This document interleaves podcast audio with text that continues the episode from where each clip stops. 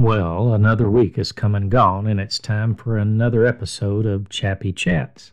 It was a good week for me, like all weeks, but it was a busy week. A lot of things going on at work. My chaplain companion, who helped me do things, uh, was elected county commissioner, and because the office was vacated, he was sworn in this last Monday. So now I'm all by myself again in the chaplain realm at my particular place of occupation. But that's okay. I took the opportunity to clean some things up and clean some things out and to rearrange some things in anticipation of the new assistant that I will get.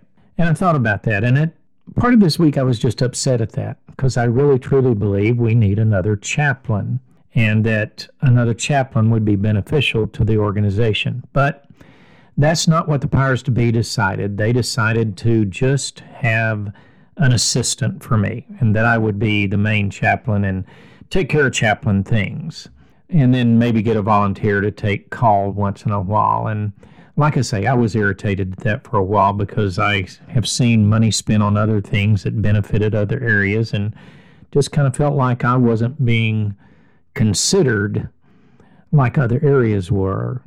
And then this Sunday, our preacher began to preach a series on gratitude. And that kind of hit me too because I wasn't being grateful. grateful for the fact that I had a job, grateful for the fact that I enjoy immensely what I'm doing because, you know, there's some people that have jobs and they don't enjoy them at all. So that coupled with what the preacher preached on made me think about what I wanted to talk to you about today. And it's in more than just the realm of gratitude. It's also in the realm that of control of our thinking. And so I want to talk about that for a little bit. You know, a lot of people are upset today because they don't have things and because they see things wrong. And I think it all comes back to the point that we think we're missing out on something.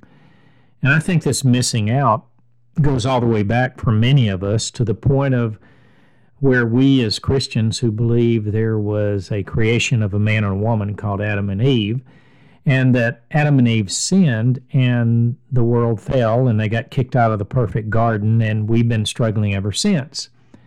But we don't often think about the fact of what they got kicked out of the garden for, what started it. And what started it was in the midst of this perfect paradise, in the midst of having all their needs met and everything that they needed for life, there was one thing they couldn't have and because they couldn't have that one thing, they threw it all away. And as many people would say, the world's kind of in that place that for many people, if they have something they can't have, they're just hell bent on destroying the world because they don't have that one thing. Even though they may have many things in their life that they can be grateful for, that they can be in a good mood about because they don't have to worry about their life, their safety, their protection. Now, I know even in America, there are many who have to worry about that. But just think about it for a moment. I heard an argument on the radio today I was listening to, and it was about voter suppression. And this reporter asked this particular person, Well, how can you say there's voter suppression when there were more black and brown people that voted in this particular state than's ever voted in history. 80% turnout. And the person responded that, well, it's suppression because anytime there is a block or a hardship to be able to get registered or be able to get to vote, then that's oppression. Now, I may be a little crazy, but when you have an 80% turnout, and that's more than any other ethnicity turned out, it's a little hard for me to take that as voter suppression. Now, I'm sure there are some people that still have a hard time registering, and some people that it's not easy for them to get to vote. But I don't believe that's because of suppression. But the one thing this person didn't have was that they didn't get elected last time they ran. And this is their whole stand for why they didn't get elected. And so they want to turn over, change, throw out the whole system and make it anew. And in reality, all they're wanting to do is make it so they can win. That's all it's about. It's not about whether there'll be a good person in this particular office. It's not about whether the other person is a bad person in that office. It's about, I don't think you're giving me a chance, and therefore I'm going to turn everything upside down. And yet, this particular person has had a great influence on getting people of her ethnic group to get involved in politics and at least come out and vote and have a hope that their vote can change something. Now, that's something very positive. I don't care what group you belong to, because without hope, you don't have that. But you know, it's all again in our perspective and how we look at things and our attitude about it. As I said last week, you know, we get up all set, the Russians are going to come get us.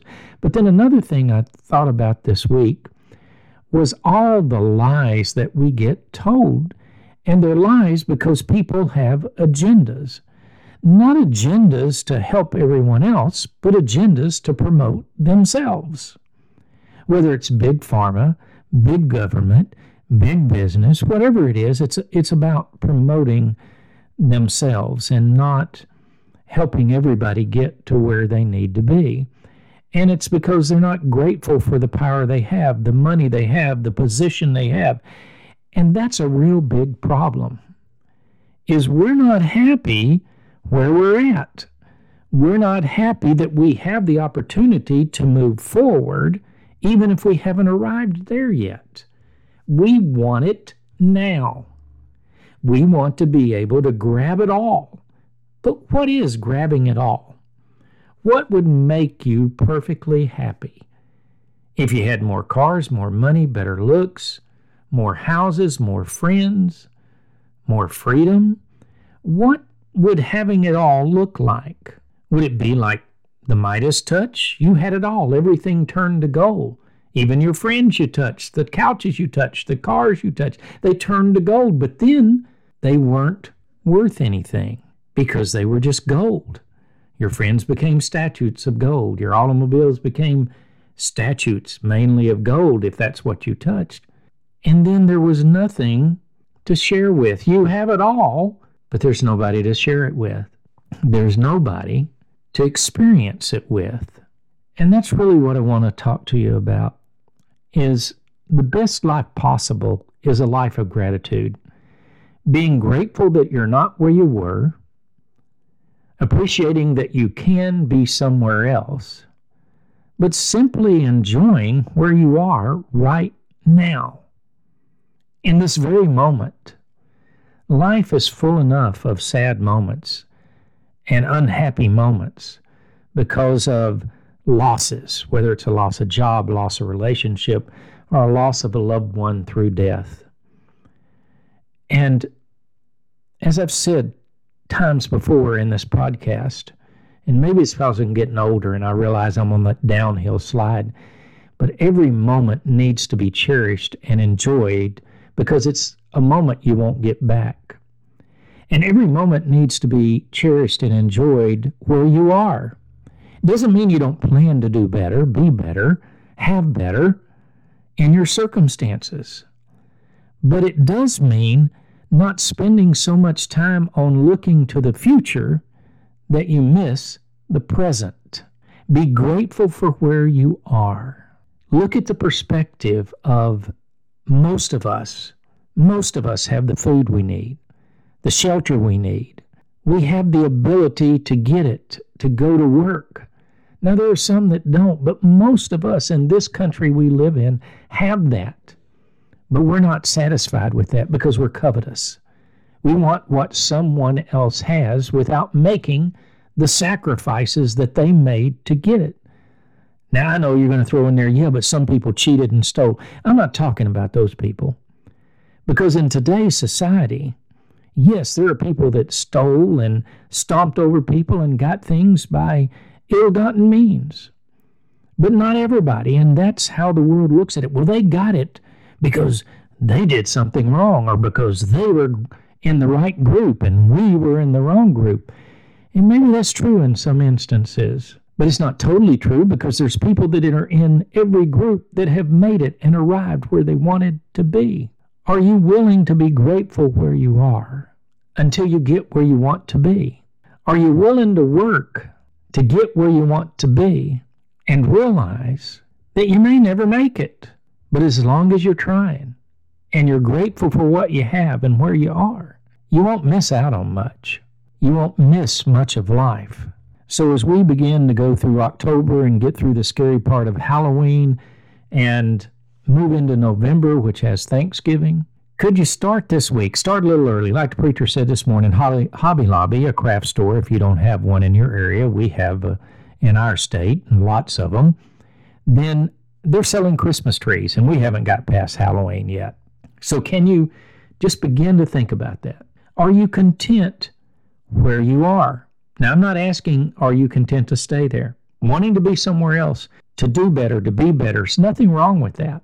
But you have to learn to be content where you are first. Because if you're not, you're going to be looking at things from the wrong perspective and you're going to have the wrong attitude.